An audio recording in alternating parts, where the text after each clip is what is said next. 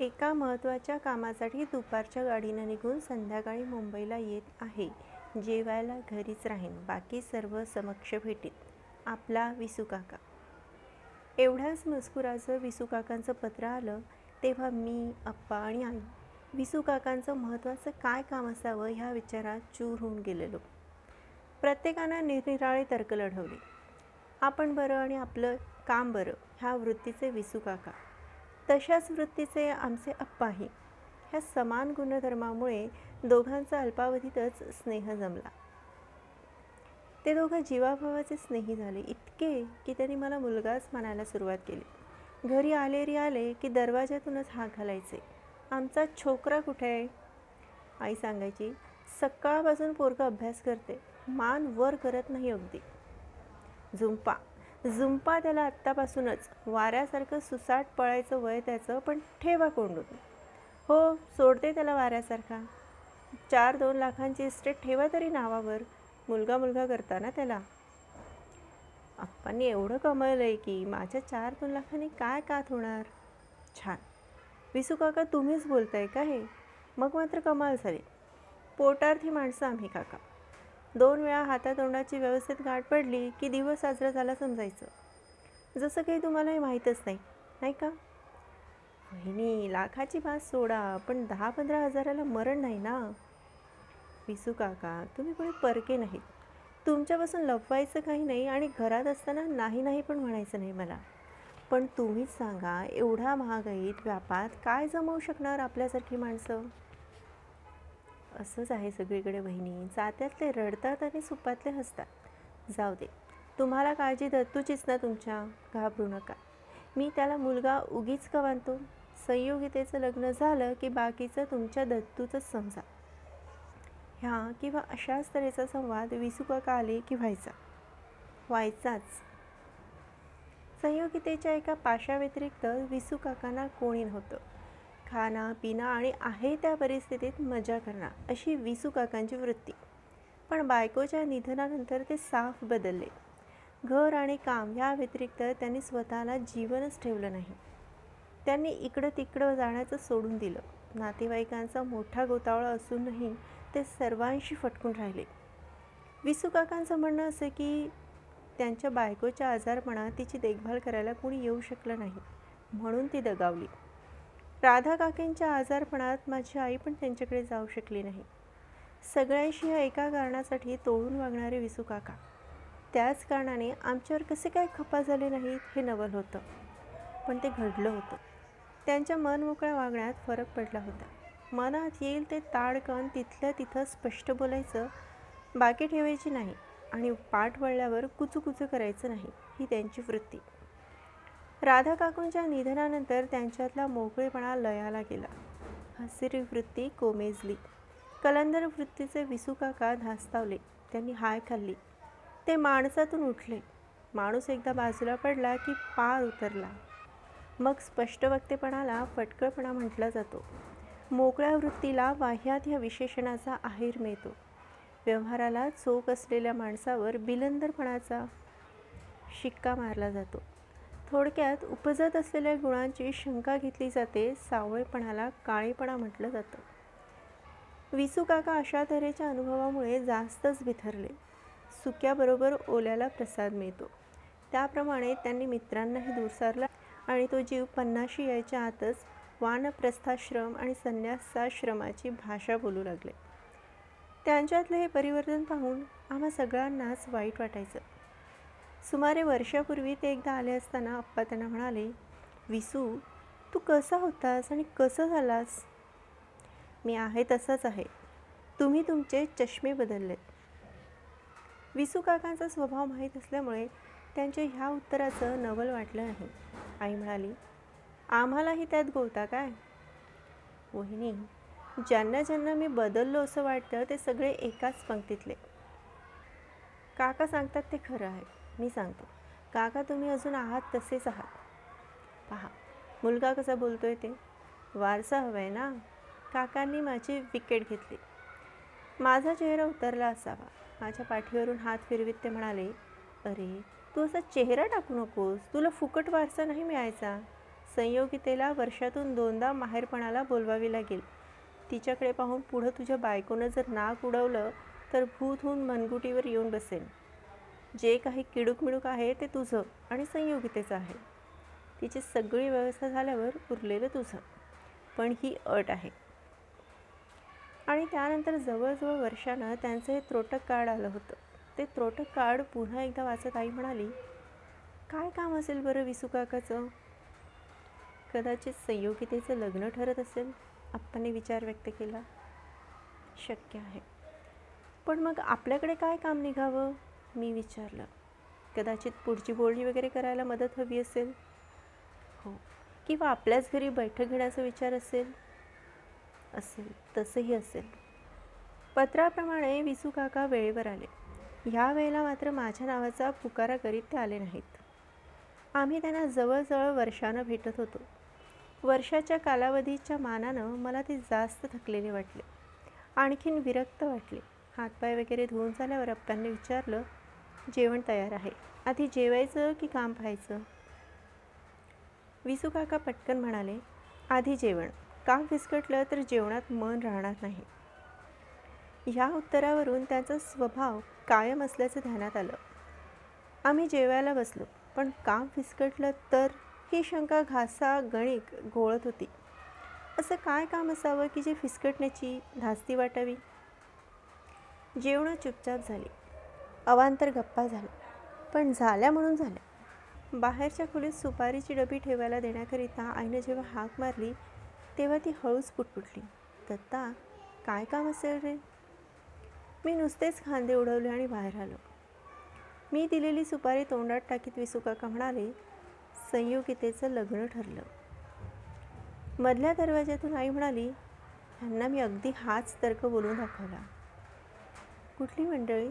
पप्पांनी विचारलं इथलीच आहेत बापट आडनाव मुलगा बी कॉम आहे. घरी सगळी आहेत मुलाला कायम नोकरी आहे. त्यांना मुलगी पसंत आहे. छान छान. अगदी उत्तम झालं. शेवटच्या जबाबदारीतून सुटलास. अक्षता पडेपर्यंत सुटलो म्हणून सुस्कारा सोडता येणार नाही. अरे आता लग्न जमल्यासारखंच आहे मुलगी पसंत म्हणजे. आता तपशील इकडे तिकडे तपशिलातच लग्न मोडतात बाबा. तुला सरळ सांगतो आता. मला लग्न खर्चासाठी दोन हजार रुपये हवेत आणि तेही तुझ्याकडून. पुढच्या वर्षी परत करेन. विसू काकांनी मागणी केली आणि ते आमच्याकडे पाहत राहिले. मी जरा कावरा बावरा झालो. अप्पाही अस्वस्थ झाले. विसू काकाचं निरीक्षण चालू होतं. आई दरवाजातूनच आत गेली. जाता जाता तिनं मला खून केली. ताबडतोब आज जाणं ठीक दिसलं नसतं. मी तसंच बसून राहिलो. तेवढ्यात आईनं हाक मारून म्हटलं पाणी नंतर पिन म्हणालास आणि तसंच उठलास. मग आज जावंच लागलं. मी आत गेल्यावर आई कुजबुजली. तू तिथं आहेस? हे आहेत सांप. पटकन विरघळतील हो पण मग मी मध्ये काय बोलणार? लहान तोंडी. तू आता लहान नाहीस. व्यवहार पाहायला हवास. तेवढ्यात बाहेर बोलणं चालू झालं असं वाटून आईनं पिटाळलं. पण दोघेही गप्प होते. एका क्षणात वातावरण बदललं होतं. मोकळेपणात कोंदटपणा मिसळला. अस्वस्थपणाची पहिली छटा आप्पांच्या चेहऱ्यावर पसरली. आणि त्याच वेळेला समजलो अशा अर्थाचा भाव विसुकाकांच्या नजरेत दिसला. किमया एका वाक्याची अवघी.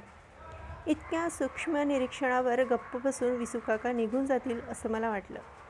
पण तसं घडलं नाही. विसुकाकांचा सहसा खाली न उतरणारा सूर खाली उतरला. त्यांचा पडलेला आवाज ऐकून मला वाईट वाटलं. अप्पा दोन हजारच हवेत तेही काही दिवसांसाठी. सगळे परत करणार आहे. त्याशिवाय इथली यात्रा संपवणार नाही. विसू तू एकदम असली भाषा वापरू नकोस. तू पैसे बुडवशील पळून जाशील असल्या शंका तरी मला कधी शिवतील का? पण माझी परिस्थिती तुला बिलकुल माहीत नाही. आपला स्नेह इतक्या दिवसांचा. पण तुझा व्यवसाय मला पूर्णत्वानं माहीत नाही. मी माझी माहिती तुला कधी आपण होऊन सांगितली नाही. तुझी कदाचित तेवढी ऐपत नसेलही पण मला आणखीन कुठं तोंड वेंगाडायचं नाही. नातेवाईक पासरीभर आहेत पैसा कुठूनही उभा करता येईल एवढे बडे लोक परिचयाचे आहेत शब्द टाकायचाच अवकाश पण मला ते करायचं नाही.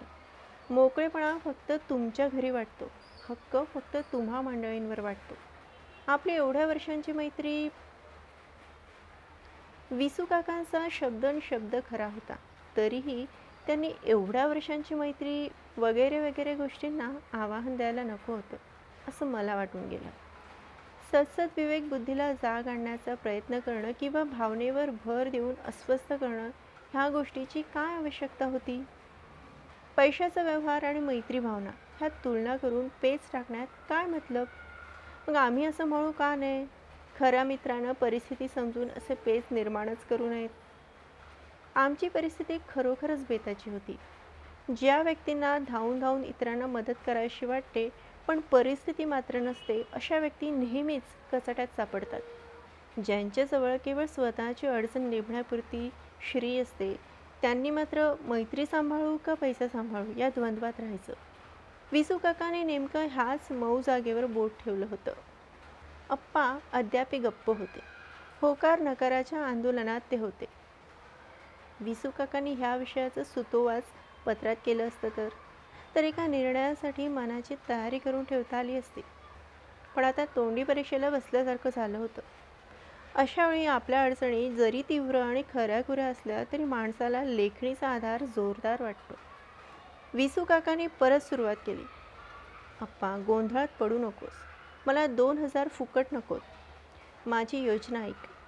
कर्जतला माझी थोडी जमीन आहे. चांगली आहे. ती मी दत्तूच्या नावानं करून देतो. तिच्या तारणावर मला एवढी रक्कम दे. तसा माझा विमाही यायचा आहे पण त्याला थोडी मुदत कमी पडते. त्याशिवाय इतर अडचणी आहेत. आणखीन वर्षभरानं मी पैसे परत देऊ शकेन. विम्याचे पैसे येते तर जमिनीचा करार करून पैसा मागण्याचं कारण पडलं नसतं. जमीन मी अक्षरशः माती मोलानं विकतोय. तू ह्याचा फायदा घे. अरे जमीन घेऊन मी काय करू? अख्खी हयात मुंबईत गेली. दत्तूही इथंच स्थायिक व्हायचा. त्या जमिनीकडे कोण पाहणार?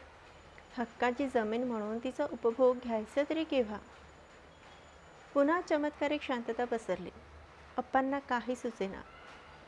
काहीतरी बोलायचं म्हणून अप्पांनी आईला म्हटलं ऐकलंस का ग? जागा घ्यायची का आपल्याला? आई पुढं आली पण काहीच बोलली नाही. पुन्हा सगळे गप्प झाले. पाठीला चमत्कारिक ठिकाणी खास सुटावी आपला हात पोहोचू नये आणि दुसऱ्याला बरोबर जागा सापडू नये तशी अवस्था झाली. जमीन कुठं आहे? आंबराईच्या मागे. स्टेशनपासून किती लांब आहे? पंधरा वीस मिनटं लागतात. अप्पा हळूहळू विरघळत होते पण ते निर्णयाला येत नव्हते. विसू काकाही माहिती द्यायची म्हणून देत असावेत. भाव काय आहे सध्या? भाव बराच आहे पण खरेदीच्या किमतीपेक्षा स्वस्त विकणार आहे. पिसू काका तू एवढी चीज का सोचतोस पैसाही घालवतोयस आणि जमीनही घालवतोस मग काय करू काय? आठ दिवसात पैसा उभा कसा करू? उतरवलेल्या भावानं पण दोन हजार जमवताना नाकात दम येतोय. तिथं सबंध किंमत कोण मोजणार? जाऊ दे. काय व्हायचं असेल ते होईल. जमिनीचा तो एवढासा तुकडा म्हणजे मला फार मोठा आधार वाटत होता. बोलणी संपली अशा सुरात बोलत विसुकाका उठले आणि आप्पा एकदा म्हणाले बघू तुझ्या जमिनीचा नकाशा. मी आणला नाही आज. तू मदत करीत असलास तर असाच चाललो. उद्या संध्याकाळी हाच वेला येतो सगळं घेऊन.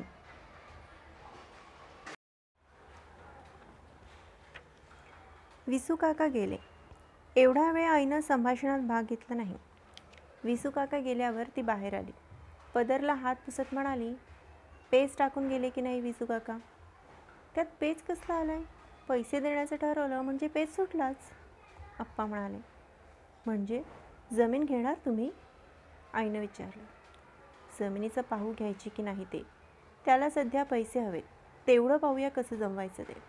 तुमचा विचार असेल तर जमिनीचाही विचार करता येईल. मग आपणच घेऊन टाकूया जमीन. अगदीच पैसे तसे जायला नकोत. ह्या धूर्तपणानं मी म्हणालो. पण पाठोपाठ आई म्हणाली नको हं. त्यांची जमीन अजिबात नको. कुणी पाहिली आहे ती कशी आहे काय जमिनीला काय पाहायचं आहे अप्पा अहो हजार भानगडी असायच्या ते एवढ्याशा जमिनीमागं. नातेवाईकांचा कोतावळा किती आहे ते तुम्हाला माहीतच आहे. हो पण तो सगळ्यांपासून दूर आहे. ह्याच कुठल्या तरी कारणामुळं कशावरून विकत नसतील ते? विसू काकांच्यावर माझा विश्वास नाही असं नाही. पण उद्या हव्या त्या घटकेला पैसे मिळू शकले नाहीत तर? त्यांच्या मागे तगादा लावता येणार नाही. आपलेच पैसे आपण मागणं हा गुन्हा ठरेल आणि वाकडं येईल. म्हणजे तेव्हा मैत्रीतही बाधा येणार आणि पैसाही जाणार मी म्हणालो. मला दुजोरा देत आई म्हणाली त्यापेक्षा आत्ता कडवटपणा आलेला परवडला. प्रश्न सोडवल्याप्रमाणे आई म्हणाली सरळ सरळ जमत नाही म्हणून सांगावं. हा मार्ग आईनं आडवणानं सुचवला होता. एवढा झटपट निर्णय अप्पांना मात्र मानवत नव्हता. अजून व्यवहार की भावना ह्या बिकट द्वंद्वात ते सापडले होते. पाहू तर खरं उद्या जमीन कशी आहे ती. जमीन ही वस्तू अशी आहे की जिची किंमत नेहमी वाढतच असते. अगदीच काही पैसे वाया जातील असं नाही. तेवढ्या दारावर टकटक आवाज झाला. वास्तविक आत्ता ह्या वेळेला आम्हा तिघांनाही कुणी येऊ नये असं वाटत होतं. जरा कुठे एका समस्येवर विचार करीत होतो तर कुणीतरी आलं होतं. पाश्चात्यांप्रमाणे ठरलेल्या वेळेला ठरवूनच जाण्याचा शिष्टाचार पाळायला आमचे लोक केव्हा शिकणार असं म्हणत मी दरवाजा उघडला. बघतो तो आमचा मोहन कर्वे. या वकील साहेब मी हसून स्वागत केलं. ये बाबा देवानं धाडल्याप्रमाणे आलास. आई आतूनच म्हणाली तसं नाही.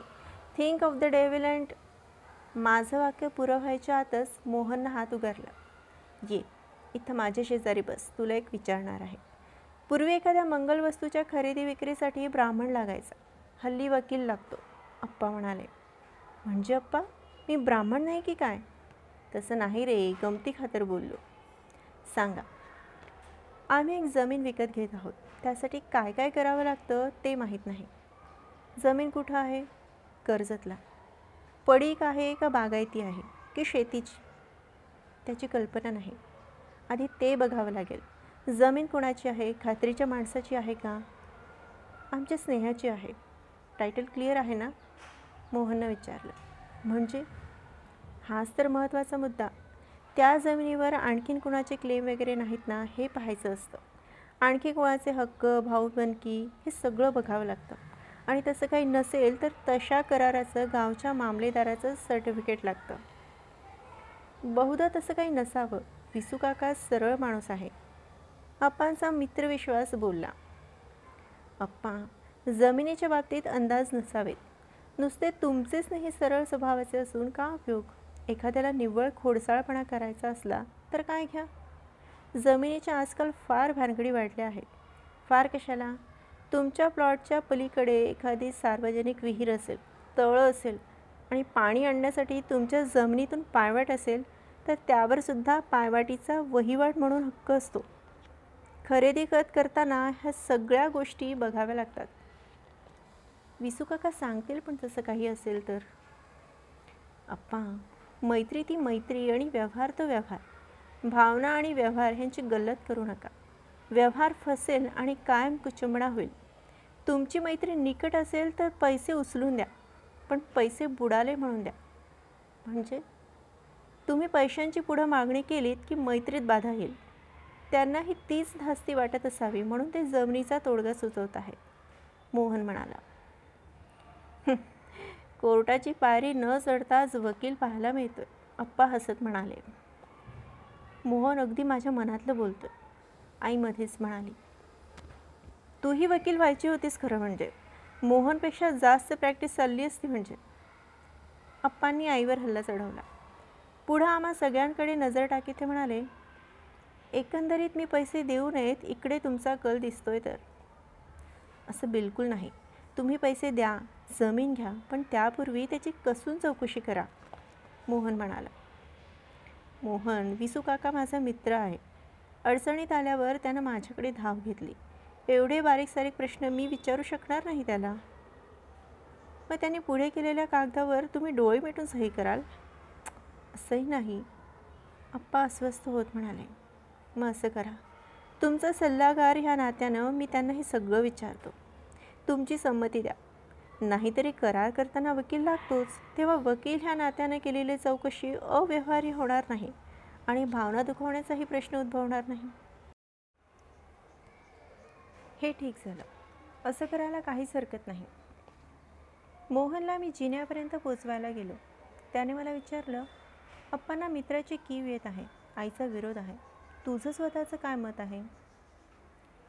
थोडाफार मीही गोंधळलो आहे पप्पांचा संबंध खडतर आयुष्य पाहिलं आणि जे काही त्यांनी जमवलं ते जमवतानाची ओढाताण आठवली म्हणजे वाटतं ह्या भानगडीत पडू नये. आणि विसू काकांच्याबद्दलही वाईट वाटतं.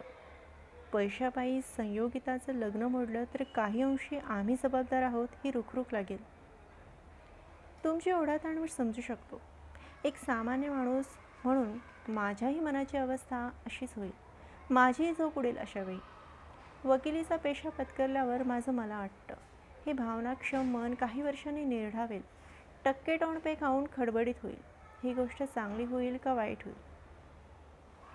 व्यवसायदृष्ट्या ते उत्तम होईल आणि मनोरचनेतही फरक होणार नाही. बाहेर तू खऱ्याचं खोटं करून पैसा काढशील पण घरी मुलगा उद्या खोटं बोलला तर त्याला दणकावशील. Education is what you use culture is what you are आता तूही वकील हो. मोहनजीना उतरता उतरता म्हणाला.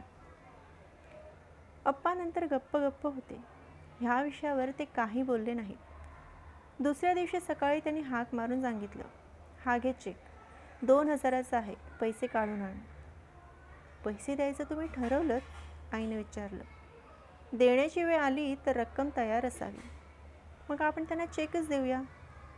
मोहन येऊ दे ना आधी. चर्चेत काय ठरतं ते पाहू. मी माझं मत सांगितलं. एकदम त्यावर अप्पांनी मला विचारलं मोहनला तू मित्र मानतोस का? मी म्हणालो हो. किती? खूप जवळचा. मग त्यानं उद्या काही कारणास्तव पैसे मागितले तुझ्याजवळ तर तू काय करशील? भीत भीत मी विचारलं अगदी स्पष्ट सांगू का? सांग. तुम्ही रागवाल. बिलकुल नाही. मी त्याला पैसे देईन. झालं तर. पण अप्पा सध्या परिस्थिती निराळी आहे. चार पैसे मिळवायला किंवा काही पैशांना बुडवायला मला पुरेसा अवधी आहे. आता असा काही फटका खाण्याचं तुमचं वय नाही. तुम्ही अद्यापी कष्ट करीत आहात. अशा प्रकारचा अनुभव तुम्हाला आता मिळाला नाही तरी जाणार आहे. अप्पांना माझी विचारसरणी कितपत समजली कुणास ठाऊक? पण मोहन आणि विसुकाका आल्यावर निराळच घडलं. मोहन आधीच येऊन बसला होता. विसुकाका आल्यावर अप्पांनी ओळख करून दिली. हे आमचे स्नेही विसुकाका आणि हे आमचे लीगल ॲडवायझर मोहन कर्वे. का कसा कुणास ठाऊक? विसुकाकांचा चेहरा पार उतरला. किंबहुना पैसे देऊ शकत नाही असं अप्पांनी सांगितलं असतं तर एवढा उतरला नसता. मोहनकडे टक लावून पाहत ते खाली बसले. काही क्षण भलत्याच विचित्र तऱ्हेच्या शांततेत गेले. शेवटी मोहनने सुरुवात केली. जागेचा प्लॅन आणलात ना? पाहूया. विसू काका क्षणभर थांबून म्हणाले मी विसरलो. हरकत नाही. चतुसीमा माहीत असल्यास तर त्या सांगा. सातबाराचा उतारा द्या. ॲग्रीमेंट करूया आज. नंतर दोन वर्तमानपत्रांत नोटीस दिल्यावर पंधरा दिवस थांबावं लागेल. तेवढ्या वेळेत ह्या व्यवहाराला कुणाची हरकत आली नाही म्हणजे आपला मार्ग मोकळा झाला. पण तुम्हाला कुणाचं देणं नसेल पण निव्वळ एखाद्याला खोडसाळपणाच करायचा असला तर काय घ्या? तुमच्या मागं लग्नाची घाई आहे. काही भानगड उपस्थित झाली तर तुमच्या स्नेहांनाच त्रास होणार नाही का? मला रक्कम आठ दिवसात उभी करायची होती म्हणून हो पण जमिनीच्या बाबतीत हे सगळे सोपस्कार होणं आवश्यक आहेत मोहनकडे काहीसा तीव्र कटाक्ष टाकीत विसुकाका म्हणाले मोहनराव मला पुरतं तरी बोलू द्याल? नंतर अप्पांकडे पाहत ते म्हणाले अप्पा मी पैशाची व्यवस्था करून आलो. तेच सांगण्यासाठी आलो होतो. तुम्ही सर्वांनी एकदम लग्नाला यायचं. चांगला चार दिवस राहायला आलं पाहिजे. मोहनराव तुम्हीही यायचं. अच्छा निघतो मी. विसू काका एकदम उठलेच. हे काय जेवायला थांबतंय ना आईनं विचारलं. आता सवड नाही. एकदा अक्षता पडल्या की मोकळा झालो. मग रोज जेवायला येईल. आणि चहाचा कपही न घेता विसू काका निघून गेले. काहीच न बोलता मामला पार बदलला. विसू काका गेल्याबरोबर मोहनचा चेहरा उतरला. तो पटकन म्हणाला मी यायला नको होतं. छे छे. तुझा काय संबंध? तू कोणत्या भावनेने आलास ते मी जाणतो. तुझं काही चुकलं नाही. विसू काका जरासे विक्षिप्तच आहेत. आप्पा मी येणार आहे हे त्यांना नक्कीच माहीत नव्हतं. मग त्याने कागदपत्र का आणू नयेत? ते तर त्याच कामासाठी गावाला गेले होते. त्याने असं करायला नको होतं. मी म्हणून गेलो. मी कारण ओळखलं. तुम्ही लगेच वकील वगैरे आणून ठेवाल ह्याची त्यांनी अपेक्षा केली नव्हती. तुम्ही हा स्टेप्स घ्याल असं त्यांना वाटलंच नसावं. मोहनने तर्क केला. मग काय ते पैसे तसेच नेणार होते? मी विचारलं. तसं काही नाही. त्यांची पैशाची व्यवस्था झालीही असेल. मग चेहरा उतरायचं कारण काय? ते बिथरले एवढं निश्चित. आप्पा काही न बोलता उठले. कोटापाशी गेले. खिशातून पाकिट काढत त्याने मोहनसमोर पन्नास रुपये टाकले आणि म्हणाले तुझ्या सल्ल्याची फी कसल्या? मोहन चमकून उभा राहिला. आत्ताच्या. माझे दोन हजार वाचावेत म्हणून तू धावपळ केलीस त्याची फी अप्पा भलतंच काहीतरी काय? मी काय फीच्या आशेने इथं आलो होतो? तुमचा माझा काही संबंध नाही? मोहन भावना आणि व्यवहार यांची गल्लत करू नकोस. सल्ल्याची फी घेणं ही झाली व्यवहाराची बाब. इथं भावनेला सवाल नाही. सल्ला दिला म्हणून तुला हे पैसे घ्यावेच लागतील. त्यानंतर पंधरा दिवसांनी विसू काकांचं आग्रहाचं पत्र आणि निमंत्रण पत्रिका आली. अप्पा अद्यापि उदास होते. चमत्कारिक वातावरण कायम होतं. पत्र आणि पत्रिका पाहून अप्पा म्हणाले मला यायला प्रशस्त वाटत नाही. तू एकटाच जा. माझी चौकशी केली तर सांग प्रकृती बरी नाही म्हणून.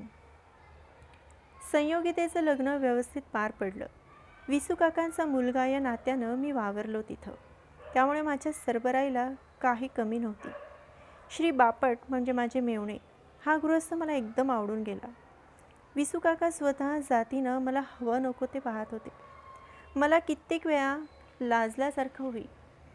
दहा वेळेला मला वाटून गेलं की अप्पांनी यायला हवं होतं. चार दिवस मुक्काम ठोकून मी मुंबईला परतलो. बापटांना दहा वेळेला घरी येण्याचा आग्रह करायला विसरलो नाही. एकदा तो आग्रह पाहून विसुकाका म्हणाले जावई बापू आता इथून पुढं ह्यांचं घर हेच तुमचं सासर. मी एकटा कलंदर माणूस. आज इथं तर उद्या तिथं. आता काही पाश राहिला नाही. हे हो काय काका? संयोगितार घाईवरले तिला थोपटीत विसुकाका म्हणाले अगं हे काय वेडे? मी जातोय का कुठे खरोखर? तुझं माहेर पण व्यवस्थित होतं की नाही हे पाहायला येणारच मी. एकंदरीत दिवस मस्त गेले. अप्पा आणि आईही हे सविस्तर ऐकून खुश झाली आणि पंधराच दिवसांनी विलक्षण प्रकार घडला. एक मोठा लिफाफा माझ्या नावावर रजिस्टर पोस्टाने आला. काय आहे बुवा? असं म्हणत मी पत्र फोडलं. आतून एक लिफाफा आणि लहान पाकिट बाहेर पडलं. दुसरं पत्र बापटांचं आमच्या मेवण्यांचं होतं. वरती श्री नव्हती तेव्हाच पोटात धसकलं. प्रिय दत्तात्रय लग्नानंतर पहिलं पत्र अशा मजकुराचं लिहावं लागतं हे महान दुर्दैव आहे. तीर्थरूप विसू काकांना आठ दिवसांपूर्वी देवाज्ञा झाली. हे लिहिताना अत्यंत यातना होत आहेत. तुम्हाला कळवायला विलंब लागला ह्याची क्षमा असावी. घडलेली घटना एवढी जबरदस्त होती की मन अजून बधीर झालेलं आहे. नेहमीच्या साध्या गोष्टींचं आकलन होऊ नये एवढ्या आम्ही सगळे गडबडलो. गैरसमज नसावा. आमची अवस्था तुम्ही जाणार. कोणत्या तरी गोष्टीचा त्यांना धक्का बसला असावा. एकुलत्या एका मुलीचंच लग्न म्हणून ते जेमतेम उभे असावेत. तुम्ही गाडीत बसलात आणि त्यांना हृदयविकाराचा पहिला झटका आला. वाचतील असं सारखं वाटत होतं. ते मात्र म्हणत होते संपलं सगळं म्हणून. जास्त लिहवत नाही. प्रत्यक्ष भेटू. तुम्हाला देण्यासाठी काकांनी एक पाकिट ठेवलं होतं. ते पाठवत आहे. तुमचा अनंत बापट. अप्पांना मी ते पत्र दिलं. आतला दुसरा लिफाफा फोडला. त्यात जमिनीचे कागदपत्र होते. तिसरं लहान पाकिट मी फोडलं. विसू काकांचं मला आलेलं पत्र होतं त्यात. प्रिय दत्तात्रय सोबतच्या कागदपत्रावरून तुझ्या लक्षात येईलच की कर्जतची माझी जमीन मी दोन वर्षांपूर्वीच तुझ्या नावावर करून ठेवली होती. त्याशिवाय मृत्यूपत्रात त्याची नोंद आहेच. श्री मोहन कर्वे यांचा परिचय झाला तेव्हा हे सगळे कागदपत्र जवळ होते माझ्या. पण तुझ्याच जमिनीचे कागदपत्र तुला काय दाखवायचे म्हणून गप्प बसलो. त्याशिवाय मला खात्री होती की शब्दादाखल मला रक्कम मिळू शकेल. त्याला व्यावहारिक स्वरूप देऊन तिथं लगेच वकील वगैरे आला असेल असं मला वाटलं नव्हतं. असो तुमच्या आमच्यासारख्या मध्यमवर्गीय कुटुंबवत्सल माणसांची अनेकदा दिशाभूल होते. सदहेतू आणि व्यवहार ह्यांची सांगड घालताना फसगत होते. संयोगितेला आईबाप दोन्हीही नाहीत पण तिला माहेर आहे. खरं ना? अप्पाला सांभाळा त्याच्यावर माझा राग नाही. तुझा विसू काका.